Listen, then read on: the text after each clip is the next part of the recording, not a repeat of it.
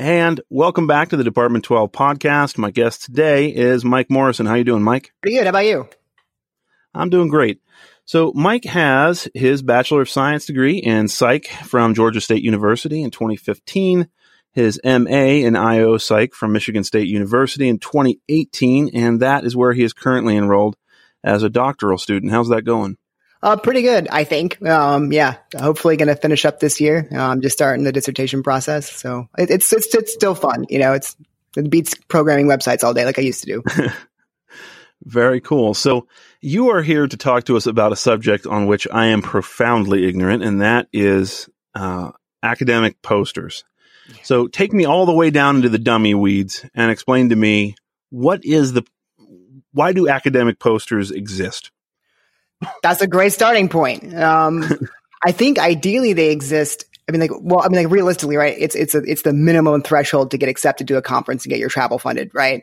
Um, but what they should be is like this um, this very like mass information exchange among scientists, right? Like, like the holy grail of a poster session. And the idea of it is that you walk in, you have an hour and you're in this great mood of like, you're very open to findings outside your area. You're like, you're seeding serendipity, right? And like we know from the research that that kind of, that kind of setting where you're open to outside insight that you wouldn't normally see in different perspective is a, like a perfect recipe for creative insight, right? Um, and so you should be able to go into a poster session and kind of get like 50 or 60 like new insights about your science that not only like update you on what's going on, but like give you ideas that you didn't think about before that are outside like your core like wheelhouse and stuff. Um, and get interactions and meet people and network and things like that. So I think a perfect poster session would be like this really enjoyable, enlightening like software update for your scientist brain. Wow, you make that sound great. So in theory, that's what it, it is. So we're going to get to the dream eventually, okay, but first you need first you need to tell us about the pain. I mean, what is sure. it now? Is it that? No, it is is, is ex- extremely far from that. So right now you you have you know usually 60 minutes to browse more than 60 posters, right? So you'd think academic posters would be designed to take about a minute each, right? But instead they're designed to take like five to 15 minutes each um, academic posters are kind of walls of text, right? Like if you think about yeah. driving down the highway and you're looking at billboards, right? Like what's on a billboard? It's like a picture and like half a slogan because that's all you have time for, right? You're driving by at 50 right. miles an hour. If people tried to put like paragraphs on billboards, you wouldn't be able to process them. You'd catch a couple words and the rest would just be noise. And that's kind of how we design academic posters right now. They're like billboards with paragraphs all over them. So what you do is you go through and like, you can get out of the, you scan the titles, right? And what you do is when you scan the titles, you're basically getting the subjects of the posters. So you're walking by all these posters, just getting like a couple keywords in the title and the subject out of it, right? And then you decide what you want to invest in and you have to decide that because the the interaction costs which is like how long it takes you to get something out of it of a scientific poster is like 15 minutes. So you have to be kind of picky and then you pick one and then you have the presenter sort of explain it to you and you invest a lot and you probably learn a lot from that one poster. Um, but you put so much time into it that you're guaranteed to miss a lot of posters. Like if you walk into a poster session with 60 minutes to browse 60 posters and you know it's going to take you 15 minutes a poster, you're getting like three posters, five if you're fast, right? And you know walking in that you are going to miss 80% of the posters in that session. You're not even going to see them. You might even, you might glance at the subject if you're moving, right? But like, what are the odds that like the poster in that room that can accelerate your research the most is in the ones you saw, right? Uh, just statistically, it should be the one in the ones you miss, right? Probabilistically. Um, and yeah. so we're having this mass missed insight where you're, you're having people walking into poster sessions and they're getting like two out of 50 insights, right? And like, and that's in psychology, that's problematic. But if you imagine something like, like cancer research, like that's missed insights that could help you cure cancer faster or something like that. Like one of those insights could contain something about a form of cancer if it's going to like yeah. kill me one day. You know, I mean, it's, it's very important. They say these and they're not. Yeah. So do like do people jockey to have the positions closest to the door? Oh, like, yeah, exactly. That those are the variables, right? Like I've I've seen this research on scientific posters, and the way we choose what's interesting, right? Is like like close to the door. Um, I've heard some, some people pick like the presenter who looks the saddest, right? You know, like things like that. um, like these things you shouldn't be choosing it on. Um, yeah, but yeah, if you're in the if you're the in the last row in the last poster, like there's a very good chance that if you're a presenter, no one even looks at your poster. So your idea then is that everybody should bring in a poster of Die Hard 3 and then when people come and they we can just talk about how great Die Hard 3 is? Yes.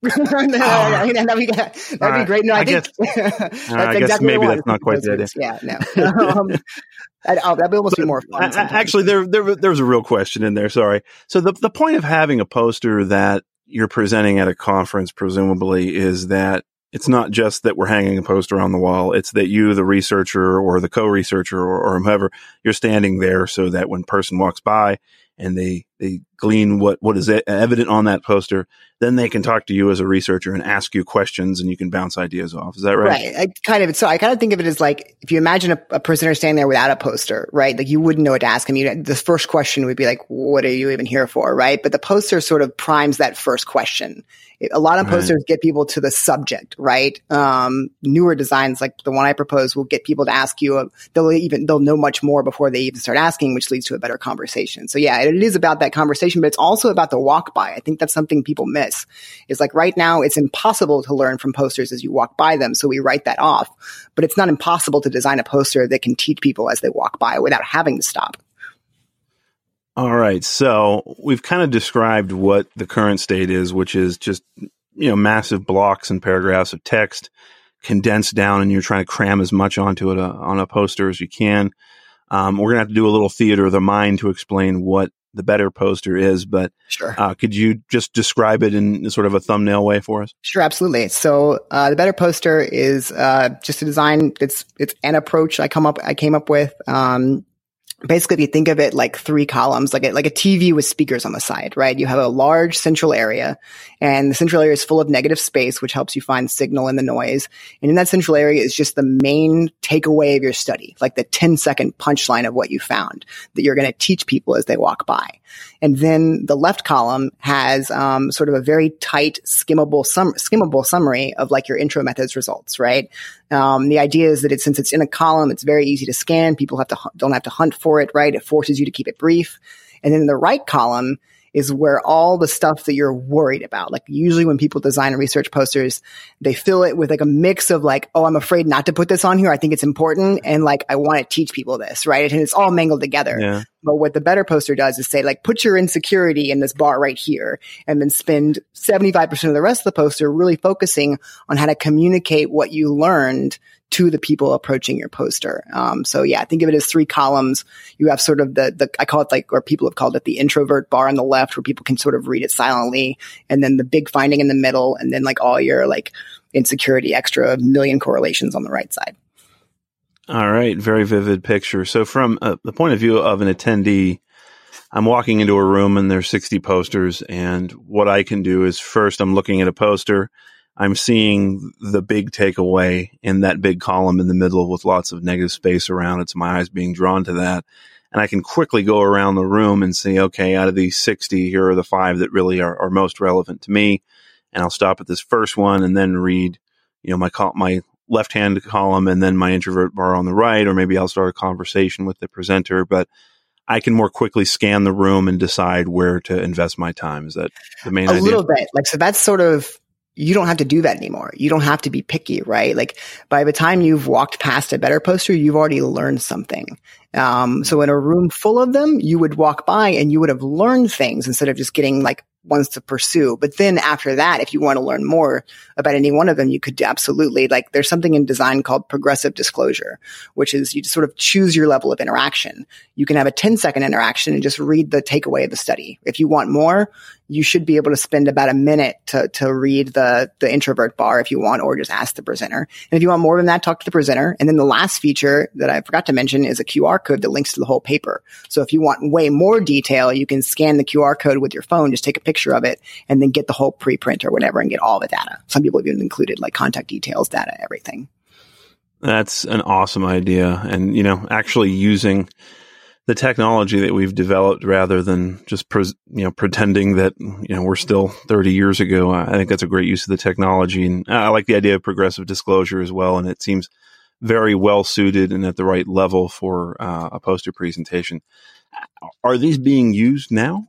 Yeah so that's the cool thing. Um, it's it's it's kind of like a, it seems like most conferences will have one or two at this point. So I made a, uh, like a video. I call it a cartoon because it is a cartoon to me, um, introducing the design and sort of spelling out the logic for it. Cause I thought that, I thought that a cartoon could reach more fields of science. Like I really wanted this to accelerate discovery and accelerate insight across all science.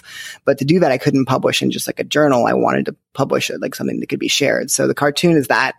Um, and it reached like as best I can tell, it exploded. It went crazy viral. Um, and I, I think it's reached most fields of science. And so at most scientific conferences now, you'll, I think you'll probably see one or two, maybe. Um, and, uh, but yeah, there's, and then people post selfies on Twitter, um, all the time from, which is really cool to see. Like an accidental feature of this design that I did not plan for. I wish I had, um, is that because the main finding, the takeaway is so big in the middle, right? You can see yeah. it in selfies.